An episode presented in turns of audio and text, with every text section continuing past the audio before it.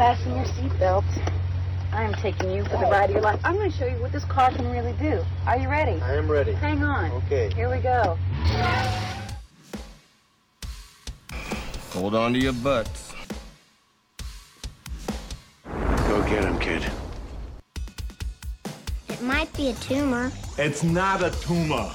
Not a tumor at all. F. You're going to ask me. So you can go ahead and ask me what you're going to ask me. And my natural response could be to get offended. Hey, want to hear the most annoying sound in the world?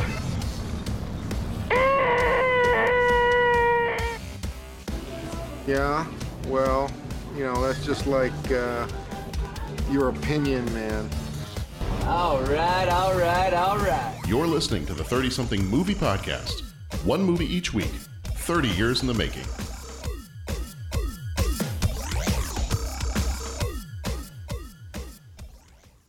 That's right. It is the 30 something movie podcast. I am your host, John Reed, and I am here with my my league of our own. I've got some some wonderful upstanding gentlemen with me here this evening, and and Pat's here too. Hi, Pat. That's right. That's right. I am here. Ah. I am not a gentleman. Okay. So Pat is here, as you can tell. Jeff is also here. Jeff, how's it going? Hi everyone, it's good to be here. I'm a little cold actually, but As I say, you've got like the Emperor Palpatine hoodie action going on. you know I've, I'm down in the man cave right now, and it's a little chilly down here. Okay. Hi Pat. Hi, Bo. Hi, guys. Hey, you guys. Bo. All right. Should we just record the whole episode like that? We we could. That wouldn't be offensive to anyone. A League of the Road is a good movie.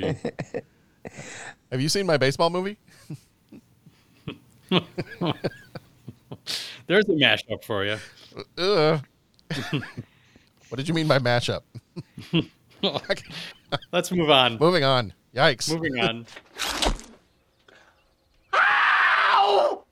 Just be aware. There there are possible spoilers here as we start talking about movies. Also, do not forget to visit our website, 30podcast.com, where you can rate, leave a voicemail, or become a co executive producer via Patreon. So if you want to go check that part of it out, because we've got some great Patreon episodes as well that are exclusive to those who join us there, that's at 30podcast.com. Because this is the first episode of February, we're going to jump in the DeLorean and head back in time to this month in 92, February of 1992. Uh, a few things that were going on in February of 92. Feel free if you guys remember anything you were doing in February of 92, you can you can jump in and interject anytime you want. Uh, some top news things going on. February 5th, jury selection begins in the trial of Los Angeles police charged with the beating of Rodney King. February 15th, the 100th episode of Cops airs on Fox. What you gonna do? Bad Boys. And February 20th, Ross Perot announced that he will run for president on Larry King Live. That's right. Ross Perot. Births for, I only found a couple that were, I just found one that I wrote down here. Anybody a fan of the Twilight movies? Not in this crowd? Crickets. Kind of figured Cricket. not. Okay, Cricket. all right. Well, Taylor Lautner, who was in the Twilight movies, was born on February 11th, 1992.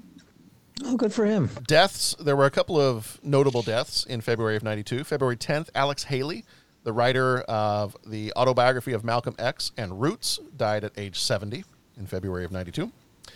And on February 20th of 92, Dick York, the actor who played Darrin on Bewitched, died of emphysema at age 63. Uh, One of the top sports things in here, February 16th, the LA Lakers retire Magic Johnson's number 32 uniform. Top top book was Hideaway by Dean Koontz. Top movies were The Hand That Rocks the Cradle, Medicine Man, and Wayne's World. And then the top songs for February of 92 were Don't Let the Sun Go Down on Me by George Michael and Elton John, I'm Too Sexy by Right Said Fred, Too sexy for my love. Too sexy for my love. Love's going to leave me.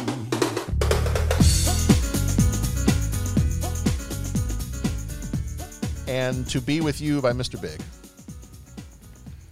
Which Bo wasn't that uh, wasn't that one of yours when we did our favorite songs episode? It was. Yeah. It was. It was. It was top. One of the top on the playlist for our wedding, and that song still has a special place in my heart. That's what I thought. Well, that is it for February of 92. We'll be back here next month, first episode next month for March of 92, so we can see what's going on then. Our movie this time is A League of Their Own. It came out on the 1st of July, 1992. It was uh, rated PG, had a runtime of two hours and eight minutes.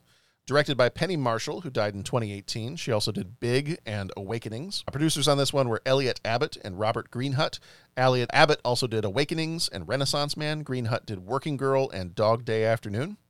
Writers for this one Kim Wilson, Kelly Candele. I probably said that wrong. Lowell Ganz and Babaloo Mandel. Wilson did A League of Their Own. That's the only credit on there. Cand- Candale. I'm probably saying that absolutely wrong, but we'll we'll work with it. Did a documentary called When Hope and History Rhymed. Ganz did Laverne and Shirley and Multiplicity, and Mandel did Multiplicity and Splash. Cinematography was done by Miroslav Ondrachek, who died in 2015. Did the cinematography for Amadeus and Hair. Editor for this one was Adam Bernardi and George Bowers. Bowers died in 2012. Bernardi did I Love Trouble and Beastmaster 2. Bowers did Buckaroo Banzai and Money Train. Music was done by Hans Zimmer, who did Gladiator and Inception. Budget was 40 million, box office was 132.4 million. Flickmetrix gives this one a 71%, and Cinema Score did not have a score for this one. Starring Tom Hanks as Jimmy Dugan, he was in Apollo 13 and Castaway. Geena Davis played Dottie Henson, the catcher. She was in The Fly and Thelma and Louise. Lori Petty was Kit Keller. She was the pitcher. She was in Tank Girl and Point Break. Madonna played Mae Mordabito. She was a center fielder. She was in Evita and Die Another Day. Rosie O'Donnell played Doris Murphy, the third base. She was in the Flintstones and Sleepless in Seattle. Megan Cavanagh played Marla Hooch. She was second base. She was in Robin Hood Men in Tights and Dracula Dead and Loving It. Tracy Reiner played Betty Horn, left field and pitcher. She was in Die Hard and Pretty Woman. Bitty Schram played Evelyn Gardner. She was right field. Isn't Die Hard? Yeah, she was. She was somebody's administrative assistant. She was a secretary in Die Hard. Oh, I'll have to go back and watch for that. Yeah. All right. All right. Let's see. Bitty Schram was in the TV series Monk and the movie One Fine Day. Ann Cusack played Shirley Baker. She was left field. She was in Grosse Pointe Blank and Accepted. Anne Ramsay played Helen Haley. She was first base. She was in Mad About You and the 2001 Planet of the Apes. Freddie Simpson played Ellen Sue Gotlander. She was the shortstop and pitcher. She was in Popcorn and Thunderboat Row. Renee Coleman played Alice Gaspers. She was left field and center field. Or no, I'm sorry, left field and catcher. Uh, She was in, I think she was the evil leaper in Quantum Leap when they did like those three episodes of the like demonic leaper or whatever it was. Ooh, yeah, that was Mirror intense. universe leaper, Yeah. if you will. Yeah, she had a goatee and everything. It was weird. And a she was in that and Don't you have to have a sash in the mirror universe? Probably, yeah. And then the movie Who's Harry Crumb? David Strathairn played Ira Lowenstein. He was in L.A. Confidential and Good Night and Good Luck. He's he's such an underappreciated Hollywood talent. yes, he is. He is awesome in every movie I've ever seen him Every- in. I have yeah, not, I can't think of a bad performance. Garry Everything. Marshall, who died in 2016, played Walter Harvey. He was in Pretty Woman and Never Been Kissed. Jon Lovitz played Ernie Capadino. He was in Mr. Destiny and The Three Amigos. Bill Pullman played Bob Henson. He was in Independence Day and Spaceballs. And Eddie Jones, who died in 2019, played Dave Hooch. He was in Lois and Clark and Sneakers. As America's stock of athletic young men is depleted during World War II, a professional all female baseball league springs up in the Midwest, funded by publicity hungry candy maker Walter Harvey. Competitive sisters Dottie and Kit spar with each other, scout Ernie, and grumpy has been coach Jimmy Dugan on their way to fame. Madonna and Rosie O'Donnell co star as two of the sisters' teammates. I'd like to lead you all in a little prayer. Dear Lord, may our feet be swift, may our bats be mighty, may our balls be plentiful. And Lord, I just like to thank you for that waitress in South Bend. You know who she is. She kept calling your name. This summer, Tom Hanks is managing the impossible the Rockford Peaches.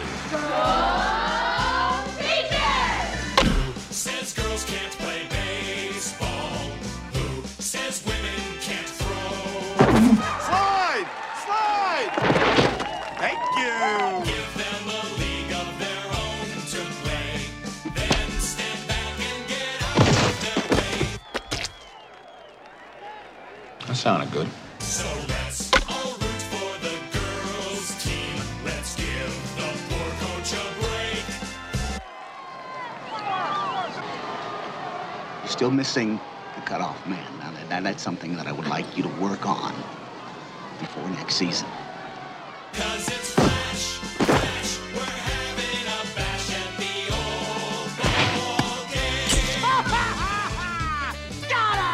Columbia Pictures would like to take you out to the ball game for an all-star comedy. They'll pay you $75 a week. We only make 30 at the dairy. Well, then, this would be more, wouldn't it? The manager, Tom Hanks. Are you crying? There's no crying. There's no crying in baseball. The catcher, Geena Davis. What do you say we slip in the back seat and you make a man out of me? What do you say I smack you around for a while? Can't we do both? The pitcher, Lori Petty. I made it! I'm a peach! A Rockford peach! The scout, Jon Lovitz. Are you coming? See how it works is the train moves, not the station. And batting cleanup, Madonna. What if my uniform bursts open and oops, my bosoms come flying out? You think there are men in this country who ain't seen your bosoms? A league of their own. All right. God knows we have a game. It's not like any of this helps, believe me. Directed by Penny Marshall. All right. Our usual That's first a question. Trailer for an entirely different movie. Say say it again. That's a trailer for an entirely different movie. Like I listened to that trailer and I that to me that is not what a league of their own is. Yeah, I, I it's it's funny to hear you say that, Jeff. I, I don't want to derail this thing right away, but that trailer was problematic in several areas. I got to, and honestly, I felt like I'm like, I, it was I was kind of cringing to be honest with you. Yeah, they I mean they really went out of their way to set up the women to be the the butt of the jokes. Just women Yeah. in general to be the butt of the jokes throughout the movie, and that is not at all what this movie had to offer. Very interesting. Yeah. So, yeah. So what does that say about movies from 30 years ago? I mean, I don't, I don't want to, I don't want to come out of the gate swinging, but what, Well, I mean, what, I- what did we just? I think that's why we're here is is to critique these things. We you know to look at how these things hold up, and right off the bat, that trailer was yeah definitely kind of problematic. Yeah. You guys ever see Erin Brockovich? Yeah. Mm-hmm. Remember that? Remember that when she sits down with the company, the oil company, uh, the PG and E or whatever, and the first statement she goes, "Well, you see, that pisses me off right there." That's kind of how I felt. Like I listened to this and I'm just like, "Well, that that pisses me off right there." Like I just There, there's there's so much heart to these characters. There's there's so much heart to the stories. There's heartbreak with a lot of these stories, and and what it you know it's commentary about different types of relationships and motivation and you know it it, it throw threw a lot of questions out there regarding society and society's values you, you know at the time the setting of the movie and clearly at the time that that trailer was put together but that i mean Mhm. that trailer didn't touch on any of that yeah. hmm i'm It was- disappointed in that Yeah, I mean, and it sold the thing like a comedy, and I was like, did I miss like? I was just thinking that if I saw that trailer and then went to go see the movie, I would expect to see a stupid kind of comedy. I well, and not even, but like, hey, look at the hijinks they get up. I mean, it was almost like the the movie The Replacements, you know, which wasn't really like a straight up like comedy, but there were definitely it leaned into the humor, and it was, you know, I would have expected something like that. Yeah, that that trailer was. uh What would you have replaced? So what are what are a couple of scenes in the movie that you would have replaced some of the more, you know, where they focus on the comedic stuff and then being the butt of the jokes? Are there any scenes, a couple of scenes in particular that you're like, this would have really showcased what this movie's about better? I think just maybe what one or two of the more dramatic scenes, right? Like maybe a clip of when when Kit is yelling uh, at Dottie in the house after she's been traded, like the whole like I was getting too good, wasn't I? I knew you'd find a way to to hold me down. Like you know maybe that clip, or God, I don't know. It probably needs to be the. the your, I think it would need to be that for a trailer. If you're trying to catch people's attention, it'd have to be like the dramatic, the yelling, the kind of a fight between them. I, the one I like would have been uh, some of the scenes when they're on the bus and they're talking to each other. They're either like teaching the one girl to to read, or they're talking about you know what a they used to do back home, and hmm yeah. Or the, the the clip between Lowenstein and Harvey. Garry Marshall's character. I can't think of his name. Yeah, the Lowenstein and Harvey stuff was good, especially when they're talking about. You know, I sold a product when there was no product. This is a product. hmm You know what? What? And then cut back to what we're supposed to send the men coming back from the war back to the kitchen, like that type of question. Drop that in the trailer. I don't know. There's there's a lot to this movie that they could have could have done in the trailer to give the movie or to to paint a better picture of what the experience of this movie will be. And yeah, I I don't know. No one's asking me to make trailers, so you know what do I know? Yeah. Other than what they put together was not representative of what this movie is. Yeah. So how does it when you saw when you, when we knew that this movie was coming up and you saw it on the list? How does our usual first question? How does this movie make you feel? Forgetting the trailer and thinking about the actual movie itself, how does this movie make you feel? To steal a line from Brad Pitt in Moneyball, how can you not be romantic about baseball? Indeed.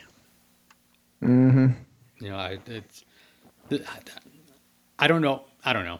I don't have a word for it, or I can't think of a word for how this movie makes me feel. Nostalgic. I don't, I don't think that's the right word. Maybe you just sum it up. Just you, you just need James Earl Jones to come on and say baseball. Baseball. Baseball. That's all you got to say. Indeed. But I Because mean, I, I, think it's. I mean, to your point, it's it's nostalgic, but it's just because it just seems like baseball movies, like other baseball movies, even if they're not great, there's just something about a baseball movie that kind of gives you the same feeling. Mhm. It's like a league of their own. It's Major League. It's uh, Field, of Dreams. It- yeah. Sandlot. Yeah. And I don't know that I can describe what those like why I enjoy those. I just know that I do. And I think a decent portion of it and I never played baseball as a kid, but I think I loved baseball. I love going to baseball games with my dad and with my family and you know, love playing pickup ball with friends, but I was never on an actual team, never played. But I don't know, I just something about baseball. But I, I think that's it. I think you know, it's for all for all of us. It's it's the memories of what baseball means to us, the experience of baseball. Like you, you know, my experience is watching games with my dad. And yeah, I never played baseball either, but it's it's it's a connection point between my dad, you know, and and I think that's the experience for a lot of people is what the game has meant for them and the generation before them. You know, so I th- I think that's where people a lot of people land when they start thinking about baseball and baseball movies is they start thinking about those sorts of connections and memories. Now, is it always baseball? No, because not everybody's into baseball. But I think that when you start, for me, when you start talking about baseball, that's where my mind goes as well. Is I just think about all of those moments and experiences that my dad and I have had, and hopefully we'll continue to have for a long time. When we, you know, when we're rooting on our on our rooting on our cubbies and talking baseball, and yeah, all of those feelings come up with a a good baseball movie. Bo, you're a baseball fan. You go to a lot of Cubs games. Is that same same feeling for you? Yeah, it, there's Jeff put it into better words than I can. There just aren't words to describe it. Any baseball movie will tends to do. It's hard for them to make a bad one it seems. I'm sure they're out there, but it's hard. And I can't think of one off the top of my head. Um, so definitely predisposed to liking this movie just by the nature of it being a baseball movie. But it, you know, it surpasses even the baseballness of the movie. And so, yeah, I mean, I, I Well, and most nothing but baseball movies- enjoyment from this movie. Most baseball movies seem to have a level of respect for the sport or a, a, a level of love for the sport that they're trying to honor. that always seems to come through. Even, you know, compare Field of Dreams and Major League, two very different types of baseball movies. A, a League of Their Own and The Rookie or The Sandlot or whatever. They all come from an angle that seems to appreciate and love the sport, but then using that to comment on larger ideas. Yeah. Oh, Pat, what do you got? Well, I first, I mean, I think I went to the theater to see this movie with the family when it came out. And my mom was a big baseball fan. My dad kind of, I don't want to say take it or leave it, like he was dismissive of it, but I, I mean, it wasn't, you know, wasn't as much as like football and stuff. But mom was a big baseball fan. And uh, so, yeah, we went and saw it. And uh, yeah, I, I just, I just think it's just a, not just, no justs in there, but I think what my feeling is is just it's just a great story. There's a ton of heart. It's about family. It's about sisters interacting, and in in many ways, I I mean it's refreshing to see a film that's that's about that's about women, right? I mean, what other movies have we reviewed so far that's kind of like that? Thelma and Louise is centered, you know, it's a completely different topic matter, but you get what I'm saying? Like, and I'm, I'm kind of hard pressed to see that. And so I think that's really cool looking back on seeing a movie where, hey, we just went and saw a movie and we are all talking about, you know, we were all relatively the same age when it came out. And it wasn't like, oh, that was a chick flick or, oh, that was a, you know, whatever. And we could enjoy it too. It was like, no, this is just a movie and it's a story about primarily about women and starring women in the main roles and, and the whole thing. And I'm kind of getting off the, the plot here a little bit in my answer, but yeah, it was just a great story. It was, it was heartwarming. And yeah, I'm admittedly not the most knowledgeable on baseball and I'm not the biggest fan, not in terms of I don't like it, but it's just in terms of how much I watch it. But yeah, it really shows an aspect of it from a historical perspective that's fascinating. And I mean, the love of the game definitely comes through in it. And I just think that's that's pretty awesome stuff. One of the things that I thought was interesting, and I, I wish I, I wish I could have found more on this story. I found a a Q&A session that somebody had with Penny Marshall after they had done a showing of the movie. It was Penny Marshall and Lori Petty were together for this Q&A and she was talking about it and she said, "Well, you know, this was a script that nobody she said I I tried to buy the rights to this. She said I saw a kind of a documentary or I'd heard about this women's baseball league from the 40s and she's like and and nobody remembers it. Like it it was put in place by by Wrigley in 1943 and lasted until 1954. And then after that, people pretty much forgot about it. She said, Well, I, I, stumbled across a documentary on this. I loved it. I wanted to make a movie about it. But here's the interesting part because I, to me, I would have thought people might have jumped at the chance. So I, I would love to know more about this. If anybody listening knows, please call in, chime in, let us know. Apparently, she wanted the script to be written completely by women. She wanted the story and screenplay done completely by women, and every woman writer that she asked passed on it. Nobody wanted to do it. Hmm. So that's why she then had to go to Lowell Ganz, who had done Laverne and Shirley with her, and Babaloo Mandel. And she knew that they could write women characters, so you know she went to them, and you know, they they knew baseball, so she wanted them to to be the ones that wrote it. But apparently, she tried to you know, at first pass, she tried to have this be a movie directed by women, starring women, written by women, and all the women writers passed on it. So I would be curious to know. I, I tried to find what I could to see why that was the case. Couldn't find anything, but that came straight from her. So I'm assuming that that's Oh. not that's not a made up story. I think Interesting. It's, I think it's telling about what was important for her in this story, and the clearly it's it, the authenticity of the female experience, and it just happens in this case happens to be set in or around baseball. But I think she, I, I would assume that what that's what she was going for. She wanted it to be as real as possible, and it it'd be interesting to see. You know, luckily the the writer she she landed on had a I would assume a decent sense of writing from the female perspective, but it would have been interesting to see what a female writer would have done with this story and Yeah. what they what they may have stressed more or less than what we got. And that's cool that that was her her anthem with this was it was really trying to capture the the female mindset and the female experience, the female viewpoint. Now, I didn't ask this question initially, and Pat, you said you kind of remember going to see this in the theater. I'm assuming do. I'm assuming this was not anybody's first viewing of this movie. Mm-mm. Okay, Mm. that's that's kind of what I figured. We actually watched it. Was it about a year ago? I knew that this one was going to be coming up for our '92 movies, but it was probably about a year ago now. It might might even been about this time last year.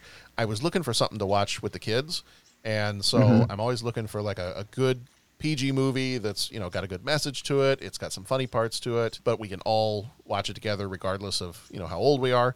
And I I kind of stumbled across. I think it was around the time I might have been making the list for this year, so it would have been like spring summer of of last year.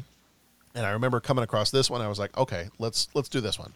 I remember this one being rated PG. I remember it being probably mostly fine. So I'll take a look real quick and, and we'll put it on. And the kids really enjoyed it. And it was it was kind of funny because you know at first I did, John was like, "Oh, it's a girls' movie about baseball." I mean, I like the Mhm. baseball part, but then as we got to watching the movie, like Nora loved it, and John ended up really enjoying it too.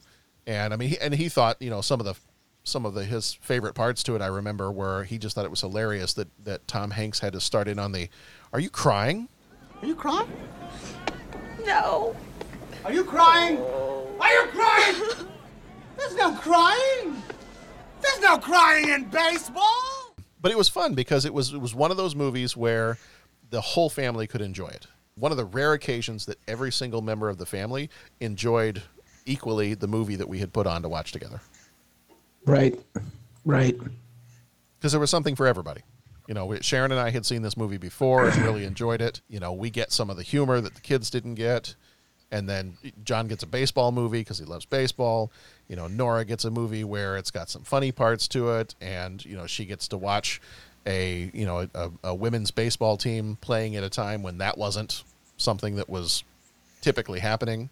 I had read up a little bit on how in real life the league that was created was pretty much profitable from the beginning. Like they didn't really struggle as much as it shows that they did in this movie, and that they almost almost to kind of what we were talking about with the trailer, that in this movie they showed you know having to kind of pressure the girls into uh, using gimmicks and using tricks and well you know do do this like a little bit more flair or you know do, wear the short skirts or things like that to get people to watch.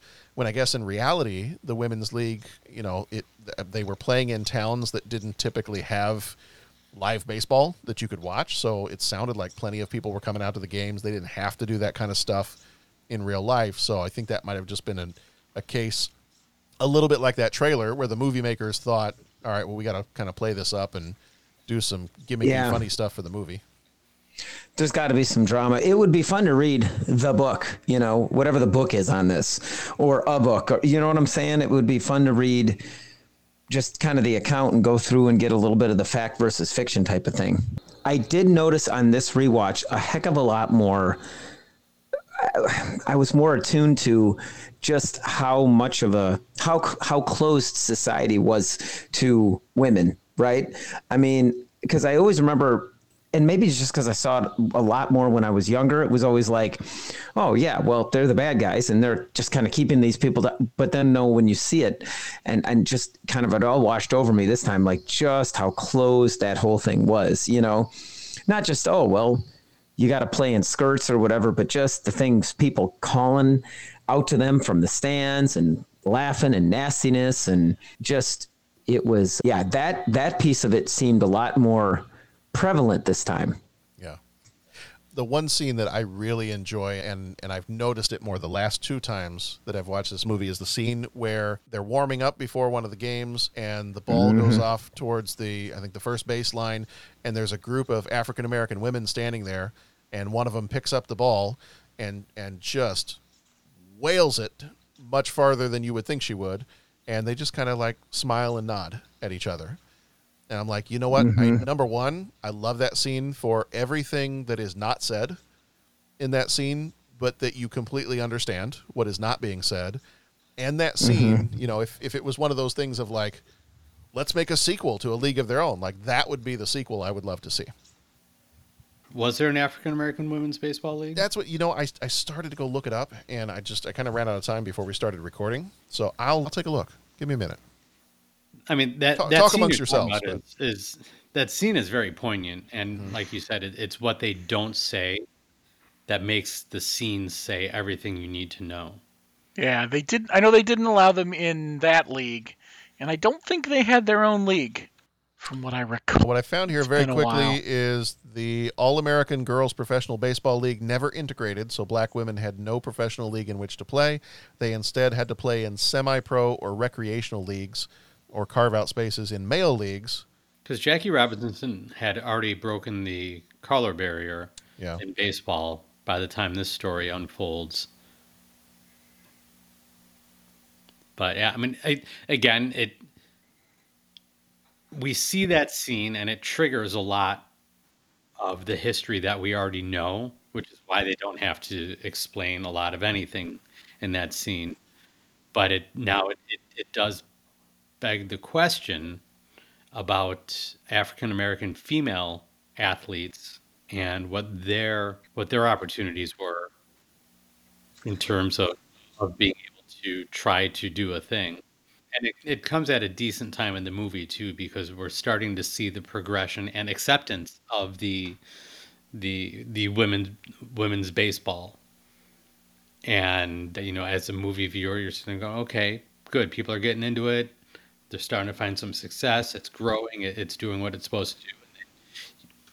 And then a 15 second scene, and you're like, but there's so much more Yeah. room for for growth here.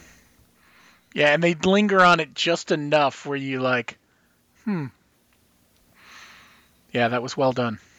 So that's where I would love to see because I just I was looking it up really fast, and most of the information here on kind of the history of black women in baseball is that they played in the Negro leagues, and so they played alongside men, but they never really had, for lack of a better term, a league of their own. But there were women playing in, and and and even black women playing in some of those teams, even as early as let's see, I the earliest year I see here is there may have been women playing baseball in the in those leagues as early as 1867 or 1883. But it was just it was just kind of one off players. It was like one woman played on this team, and she was the only one in the league. And it says there were you know several more. They were going to start a league for uh, for black baseball teams in 1908 in Ohio, and it just kind of never got off the ground.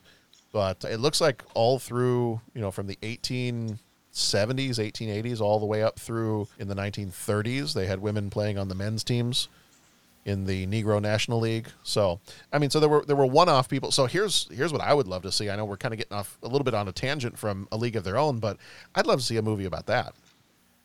Sure. Like I would love to see a movie. I mean, pick one of those athletes and show us a movie with the same kind of the same heart and the same kind of storytelling that you get from a league of their own.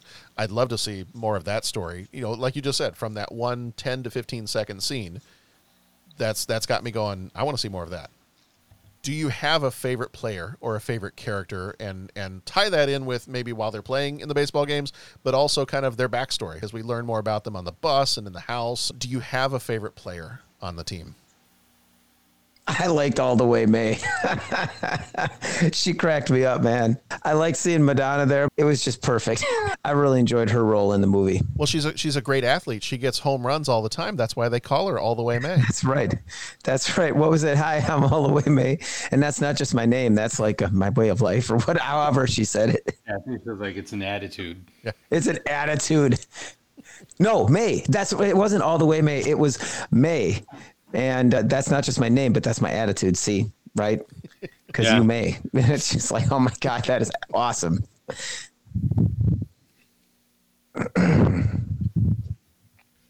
I don't know if I have a favorite ball player on the team. I, I they're they're all they're all great, and some some of them I are, are very stereotypical of people you see on different sports teams. I'm especially thinking of Rosie O'Donnell's character, who's always repeating everything. Yeah. You know, like I I know people I've I've played games with people like that that are always you know whatever they say they say it twice.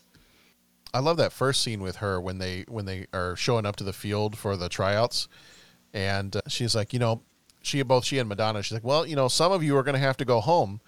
What do you mean, some of us? And then they throw the ball, and Geena Davis catches it with one hand, and she's like, Some of well, yeah, like, I them mean, I are mean, gonna like, go. some of them are going to have to go home. How did you do that? Uh, Like her her just the immediate change in her demeanor. Yeah, she she did a really nice job with this role. I, I mean, again, they they're all a, a lot of fun. They're they're really fun characters, and I think they all bring a genuineness to them. You know, they're they're very passionate about playing ball, but they're also very passionate about the lives that they left behind to be able to play ball. And throughout the movie, you get a sense that they're still connected to that life. You know, they're they're they're they're finding balance between playing ball and or then having to choose what is life going to be like at the end of the season. Yeah, and without putting the cart too much ahead of the horse, but like you know that there's a war on, and many of their husbands are fighting it. And that telegram scene was, yeah, that was very sobering. Yeah, what did Dennis say about that scene? He just said it's it's very very powerful. Dennis was not able to make it to our recording tonight, but he's. We always like to have him on whenever we talk about baseball movies because he's also a, a big baseball fan. He had mentioned that some of the some of the cast when they were preparing for the baseball training, it was done here in Chicago, and it was where his dad had coached swimming. I think it's at IIT. Yeah, Yeah, IIT. yeah. Uh, Dennis said, uh, if you get a chance to mention that I absolutely love this movie. The ending Hall of Fame scene and the closing credits makes me tear up every time. He said the soldier's wife's the wife of the soldier when he gets when she gets the death notification is a powerful scene. And he said this this movie for him he just hits a home run in all categories, pun intended. Character, story, performances, drama, comedy, action. And he said, I use the quote, if it was easy, everybody would do it repeatedly over the years when he's coaching. And then he loved the balance of the comedy and drama for Tom Hanks. Yeah, Tom Hanks knocked it out of the park in this. It's one of my favorite things about this movie is you see the growth of Jimmy Dugan, right? You you you, you see the women learn confidence in a world that is trying to tell them what they should be. But then you also see Jimmy Dugan softening himself and appreciating the opportunity he has to work with these women, right?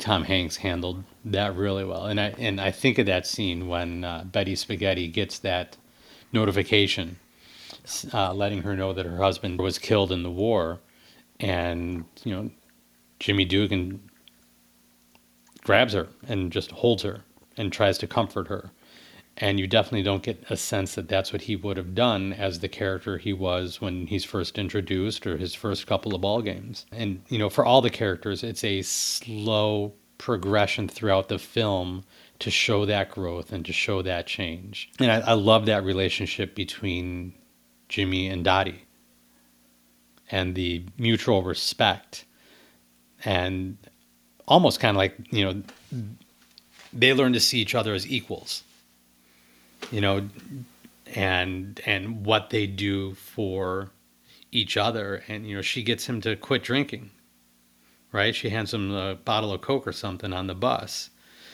And you know he encourages her to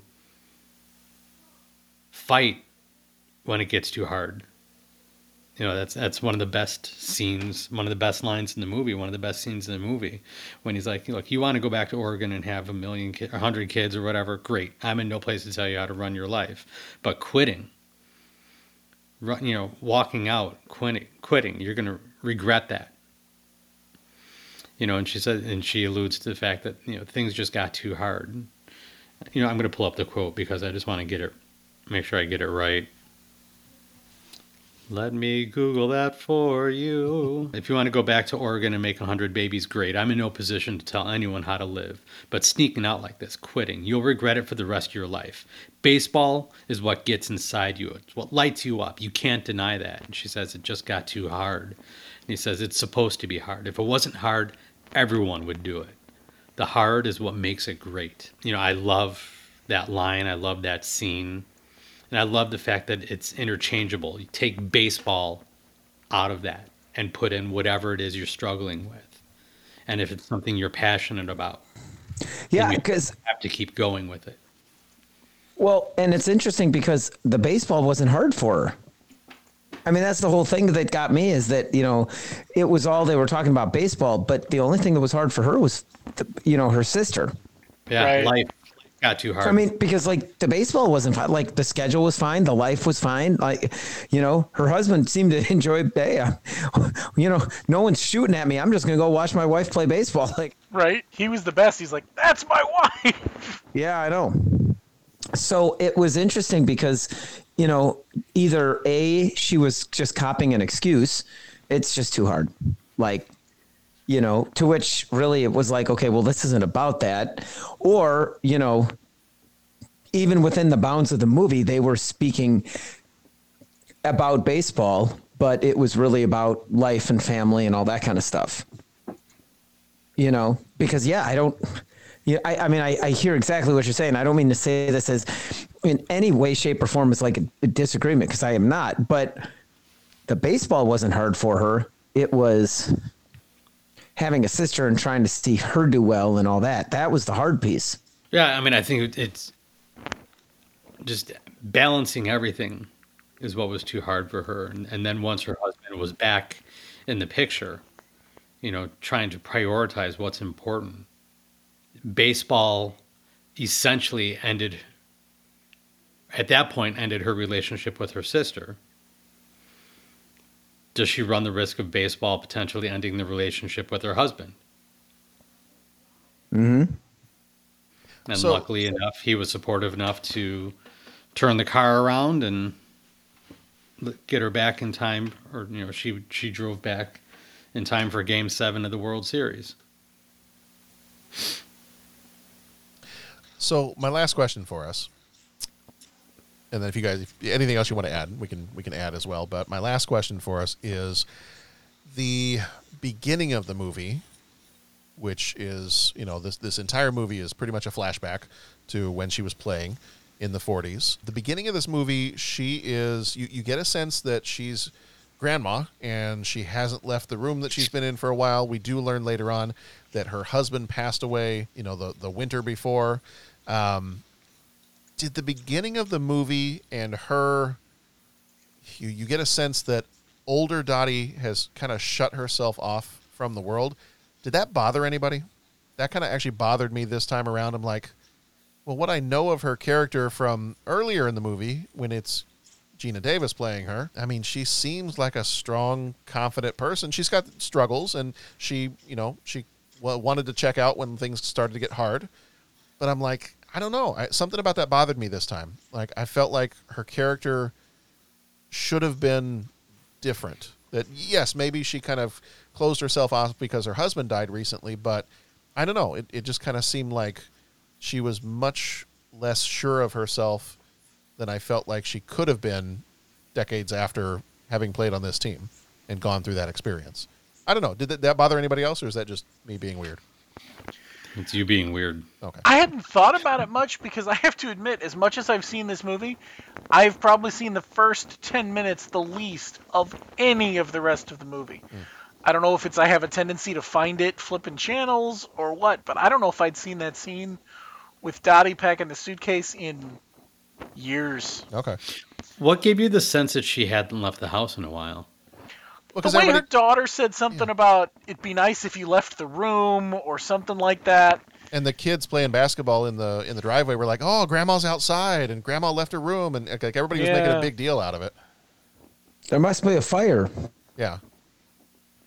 So I don't know. I, something about that it just it kind of caught me this time, and I was like, "Well, that just seems odd." It seems like after everything she went through, decades later, after having lived a life, that she would still be that unsure of herself, or I don't know. I don't know. I just for some reason it kind of it, it stuck with me this time, and it, it bothered me just a little bit. Definitely not in keeping with her character, and I don't know if they ever except when they show her at the field and feeling like she's back with her girls, I don't know that they ever dive deep enough to explain it. Yeah, something must have happened, and maybe I mean maybe it was Bob's death. Yeah. That did it. I don't know, but yeah, I mean I guess it is odd that she isolated herself. Mhm. I mean, you definitely get the sense at the end of the movie that she's distanced herself from her sister. Mhm. Yeah. Or there, I'm not going to say she distanced herself. We don't know what, but there's that there's distance between them. They're not as close as they were. You definitely get that sense, and I think, and I, I like the the angle that you know there's Dottie walking around by herself, and here's Kit with her full family. Mm-hmm. Well, Dottie always seemed to, I mean, she never wanted to go play baseball. She really didn't care. You know what I'm saying? Like, she, you know, it was Kit kind of got her going. And then she was the one that wanted to quit too. Like, yeah, Bob and I, we got some land in Oregon or wherever they were going. You know, so she was, I don't want to say reluctant because once they got playing, I mean, she was like, the one that was like, oh, we need to do something to fire up. The, I'll do full splits and catch the ball. You know, like, I mean, she was all in, but she seemed kind of like the reluctant hero, right? And you just wonder, you know, if that, if we kind of reverted a little bit to that, especially after she became advanced in ages and her husband passed on and, and so forth. That, that was kind of like, you know, my gut reaction to that situation. All right. Well, do you guys have anything else before we jump into our three questions? Got anything else you want to say about a league of their own? Is there a more iconic Tom? I mean, Tom Hanks has a billion iconic moments, but there's no crying in baseball. Has to be top 5 Mm-hmm. Oh yeah. The look on his face. I watched it twice this time around. Just the sheer incredulity that he is displaying. What is happening right now? My manager, blah blah blah blah. So good. I always like when the when the umpire walks up and he's like, "What's going on?" and he just looks at the umpire. It's like, "She's crying, sir." Just that whole thing. He's just so. He's like, I, I, I don't know how to handle this. I was not trained for this moment. Well, and, and what's great I is was that told line. there would be no crying. Yeah. Well, that, what, what's great is that line can be adapted to so many things. Oh, I know, and it has been and will continue to be. Yeah. There's no crying in tech support. Actually, there is. But again, you know, it ju- Unfortunately, there is lots of it. It show it, there it, probably shouldn't be, but it showcases the growth though of of Jimmy Dugan and Tom Hanks' portrayal of Jimmy oh, Dugan. Oh, yeah. You, you know, you, to go from that and the way he's just screaming at Evelyn because he's just pissed to that moment at the end when she does the same thing and you know he's keeping it together and, and you can tell he's struggling to keep oh, it together But- really but- good. but I I- need you to work on that for next year. But no, hold on, hold on though, hold on, because I think that in his struggle to keep, to keep it together, what's making him angry isn't the same thing that made him angry the first time. Oh, definitely There's not. Yeah. something there's something totally different that's that's getting to him about the fact that that she blew off blew the cutoff person.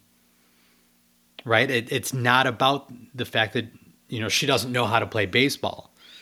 The frustration is definitely something different which I love.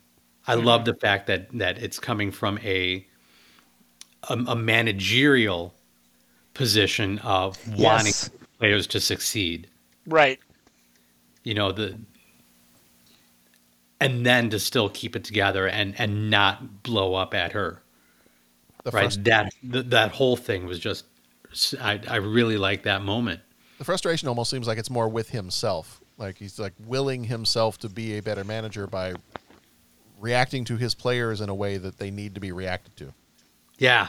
Yeah, that's it. Like he he's learned how to reach them at their level at, at, and meet them at their needs, right? As opposed to treating them like he was treated when he was a ball player. Yeah. Mhm. I mean, this movie is so wonderful. It's so genuine. There's so much heart, not just heart and love of the sport, but heart and love of relationships and people and those in our lives that whether we're with them for a season or we're with them throughout our lives, all of that is in this movie and and what we're capable of doing and, and helping each other do and support each other do. And you know, just you, you look at that Dottie Jimmy relationship and how it grew and and you know when he offers her the tobacco and you know it, his the, that's his little way of of bringing her in and and saying we're equals we're Mhm. equals now you know and, the, and then later when she spits and he's like oh that was a good one you know like sounded good. yeah, like it. I don't know. There's just so, there, there's so much that's very special about this movie, which I guess circling back to the very beginning of this episode, that trailer just kind of pisses me off because it just Yeah. it, doesn't, it doesn't touch on any any of this, and it, it it sets the women up to be the butt of the jokes in the movie, and that's just not what happens. Are they? Yeah, I guess at some points they are. But that's not what this movie's about, and, and it's it's just a shame that that's where the trailer landed. And I hope that it didn't dissuade people from wanting to see this movie. So if you haven't seen A League of Their Own, go watch it, but don't go watch the trailer. No. No. Avoid the trailer Screw, like the plague. screw the trailer. Yeah. Yeah. Avoid the trailer, Jimmy Dugan. There you go. Uh, yeah, that's awesome. That is awesome. Avoid the clap, Jimmy Dugan. That's good advice. solid, All right. solid advice. All right. On that note, three questions. He asks each traveler five questions. Three questions. Three questions. It's impossible to answer. Impossible because you don't know the answer. Nobody could answer that question. I want to ask you a bunch of questions. I want to have them answered immediately. What you just said is one of the most insanely idiotic things I have ever heard. At no point in your rambling, incoherent response were you even close to anything that could be considered a rational thought.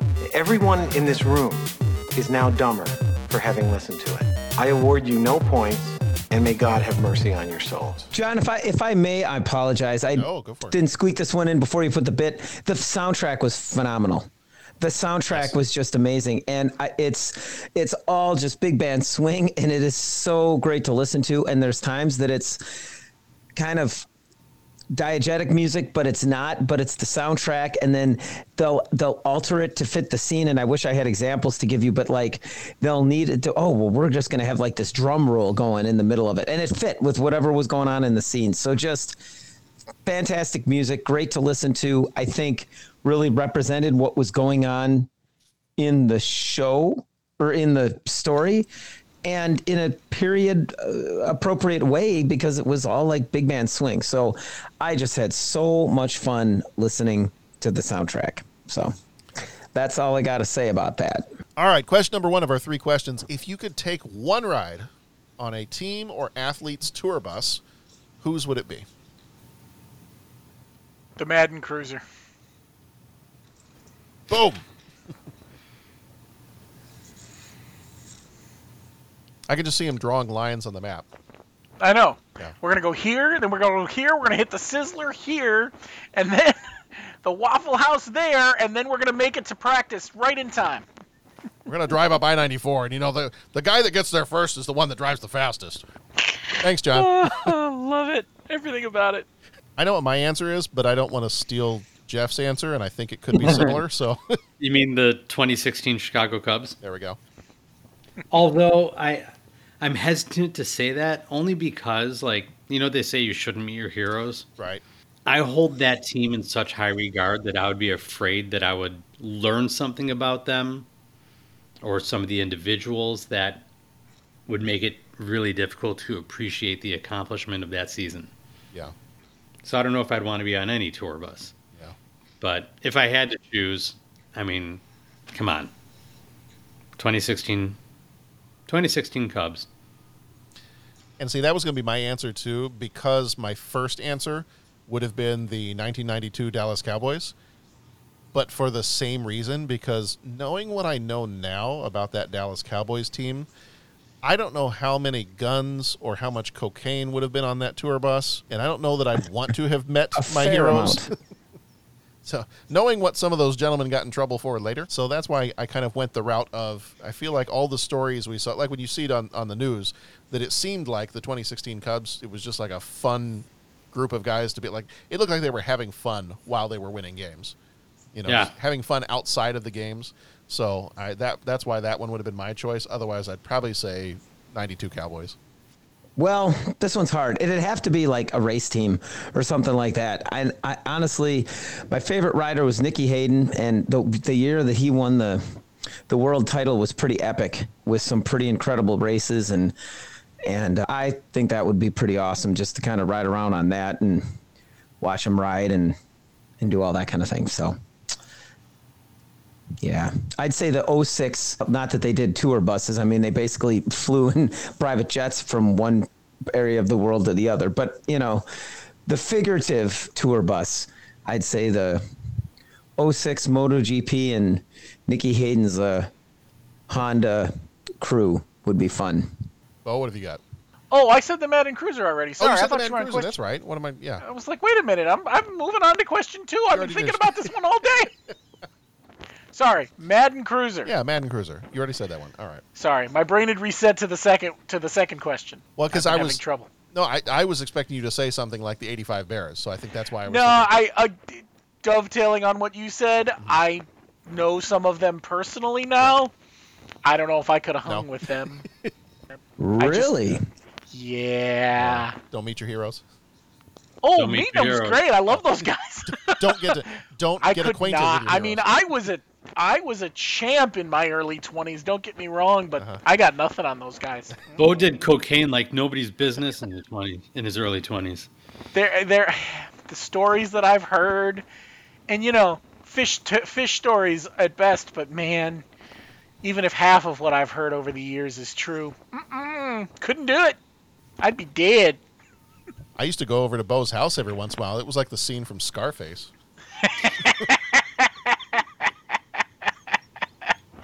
With some action figures on the wall. Yeah. Let's not forget. It's, it was what like if goes on in these? what goes on in those tech department meetings, guys?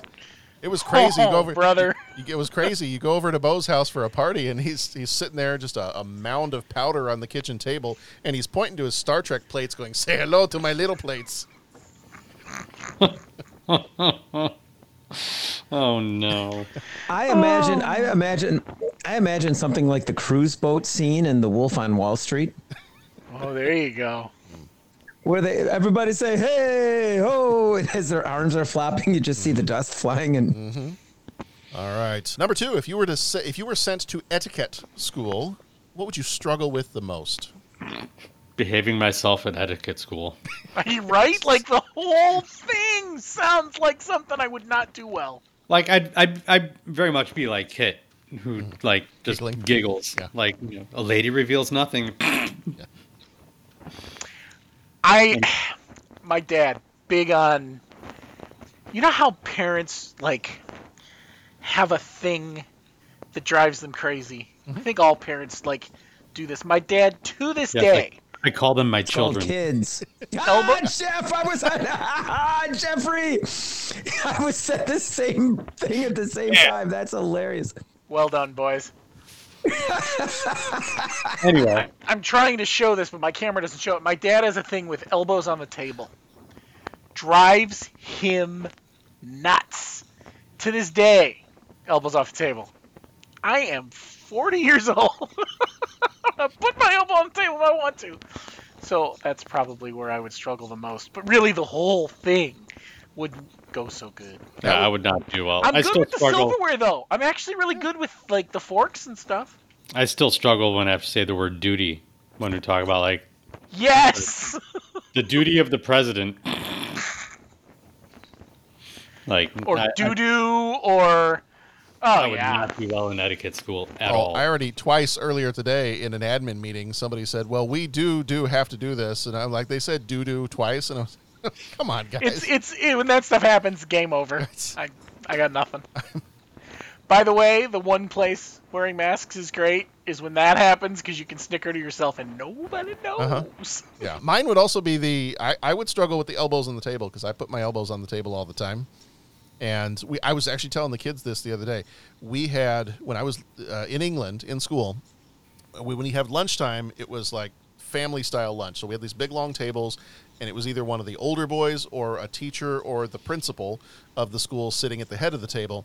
And the principal we had was this older man, and he spoke so slowly, and he spoke in ways that no one understood. And so a lot of time, and he had a thing about you know table manners and etiquette and, and stuff like that. I vividly remember there was a time that he pointed to this kindergartner that was sitting at our table, and he just goes, "Eagle, your wings are showing." And that was his way of telling a five-year-old that he needed to take his elbows off the table. And we all just sitting there going, "What is this guy talking about?" And he Yeah. repeated it several times. Eagle, your wings are on uh, your your wings are showing and finally like a couple of us figured out we're like okay kid it, the elbows out the, that's what he's yes it's the elbows get him off the table it's like what planet are we on Yeah. Jeez. all right did we get yours pat I don't know. I, I, yeah, I'd struggle with a lot of stuff. I'd struggle with a lot of stuff. i feel like you Maybe would go head first into your soup You'd just fall asleep Yeah, you know, language, appropriate mealtime conversation. I'd probably struggle with those things. All right, number three, you immediately gain the skills to pay the bills uh, for one sport, and you get to play that sport professionally for one season. What sport dost thou choose? Motorcycle racing. All right, Pat has motorcycle racing. well, that was going to be mine. Oh, I'm sorry. Plenty of room in the motorcycle racing. I'm totally kidding. That was not going to be mine at all. You can sit in the sidecar. See, that I would do. Pat, get a motorcycle with a sidecar and I'll join you. I'm just gonna ask because, like, any excuse to talk about motorcycles. Have you ever seen sidecar motorcycle sidecar racing? No, I just was saying that as a joke. So uh, I'll send some videos. Oh, okay. Oh. Well, all right. Now I'm curious. I'll watch some videos. Bo, what do you got? Probably baseball. I know it's simplistic because it's what we just watched, but you know what? That's what I would like to do. Agreed. What position would you want to play? Ooh, see. I'm healthy, I'm young, and all that jazz. I would probably still want to be the catcher. I loved that when I was playing Little League and whatnot. But, you know, as I got older, like if it was, you know, now I'd probably just want to be the manager. I'm good. That was if I played, I always wanted to be the catcher. I was good for a hot minute when I was like, Under the assumption that I indeed have the skills that pay the bills, as John put it. You do. I think I'd want to play first base, preferably for the Cubs, but, you know, Yeah. if I get to play baseball, then that's good enough. I'm going to be if this is the thing where we get immediately get the skills that we need to play at a professional level, and then we get to do that for one season. I'm, I'm just going to go all out and say I want to play for the New Zealand All Blacks rugby team. I, I want to do the whole chanting thing at the beginning and intimidate my opponents, and go big or go home, man. you know eat the flesh of my enemies after the game is over. And I think that's going to do it for our three questions and for a league of their own. So if you have not seen this, again, avoid the trailer, but go see this movie because it's amazing. It's too important to not see. Yeah, don't don't go Yeah. to the trailer. So we are the 30 something podcast. You can find us at 30podcast.com. Don't forget to check out our website. It's got all the different links where you can find all of our older episodes. Uh, We have a little showcasing there of some recent or not so recent episodes that if you have not listened to us before, other than maybe tonight, you have some episodes that are kind of a good showcase of our most popular ones. So we've got some good stuff up there. And actually, pretty recently, we had a new addition to that. One of our more recent episodes just got a bunch of downloads very, very quickly. So, That was me. I was having trouble with my phone. oh, you downloaded that one episode like 500 times? Yeah. Okay. It was good though. I- it was good. I, I enjoyed. Yeah, it. Which, which episode? Which episode was that again? It seemed like you enjoyed it. Uh, that was our my cousin Vinny episode. In its first in its first week, we got a lot of like a lot more downloads than we normally get in the first week of some of our episodes. We got a lot for the my cousin Vinny one, so Nice. so it's pretty Well, good. thank you, everybody. Yeah. So we, I mean, apparently we just need to become a my cousin Vinny podcast. You know, I think we could swing that. we could do that. The My Cousin Vinny Minute. Yeah, there we go. yes. Mm-hmm. A minute with Vinny. the Vinny minute. There we go. The Vinny Minute. The Vinny minute. Vinny minute podcast. Try saying that three times real fast. On Did all anyone, the did different. anyone bump on that movie where they that they spell Vinny with a Y? Is that just me? That my? Okay, never Yeah. mind. Let's move on. Yeah. I mean, I thought about it for like a hot second, but other than that, Nah, I don't know. Yeah. Sticks sticks out in my mind. Okay.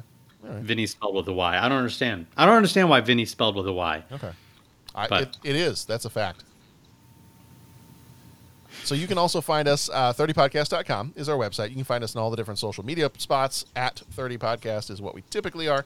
Our next episodes coming up for the rest of the month of February are a lot of our female-centric movies that we're looking at. So we've got our Patreon is going to be favorite movies. Our women in film is kind of that uh, that episode. So it's going to be a lot of different questions related to women in film. I think we're all feverishly working on that one right now to nail down our choices for those different categories. We've also got coming up next week is Basic Instinct. After that is Single White Female. After that is Sister Act. And then we finish the month uh, with a recommendation from Jason Colvin from the Surely You Can't Be Serious podcast. Jennifer was his suggestion for us. to Would watch that be Jason Colvin from the podcast full of kryptonite? and podcast full of kryptonite. That's also a great podcast. If you haven't listened It to that is. one, I enjoy that one. I enjoy that one. Two thirds Yeah, of the hosts. Two thirds of the hosts are amazing. And, Oh, they're all awesome. and then they have this do a great guy. job. That's really not nice to say about Jason. I maybe I was saying it about D. This, is, this is between you and them now, my friend. No, no, no, no, no. It's self-effacing. March is we've got Far and Away, and at that point we're hitting our 400th episode. So we are redoing the first. We're going to do Gremlins, Ghostbusters, and Nightmare on Elm Street for our 400th episode. This time minus mariachi bands and the crunching of tacos. For the rest of March, we've got The Last of the Mohicans, Scent of a Woman, and The Bodyguard. Our Patreon in March. We're going to do the 1982 movie Death Trap, which is reaching its 40th anniversary this year. Did I ask before, I- or Jeff, you may not have been on before. Have you guys seen that one? Have you seen Death Trap? I've seen the play. Okay. When when I when the theater that I used to work at, that was part of our subscription season one year. So Oh, I. I was very very familiar with that play. Okay. Okay. It is a. I'm. Gonna, I'm just gonna.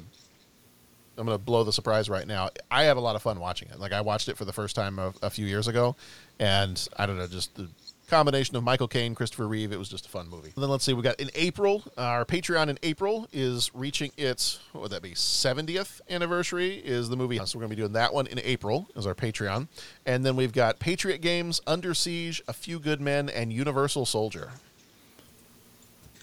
Movies are looking good for 92. Got some good ones. Got some really good ones coming up. There was a movie I came across recently in '92, or a '92 movie.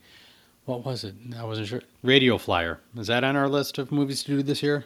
Radio Flyer. That's a good question. Let me If not, we- consult the list. We may have to consider putting that one on there. Okay. Although Pat may not like it. Oh, okay. Children, children in peril and such. Oh. But Elijah Wood, Mhm. Incredible performance in that film. Okay. It is. I don't believe it is currently on our list. Well, we should look into that Okay. So maybe we can maybe we'll consider that one if for possible. If, if possible. Oh yeah, yeah. Uh, we we have some spots. Uh, we have some Patreon spots open, and then we can always you know throw some stuff in there here and there. What? It's not like we have day jobs or anything, so we can do that. No, no. The children practically teach themselves. Well, you know that's what their Chromebooks are for. Don't say that too loud around Bo. All right. Everybody, thank you so much for joining us. Be excellent to each other. Go watch some good movies. And thank you, gents, for being here with me. Hey, thank you, John, for uh, Thank getting Thank you, John. All right. See you next time, everybody.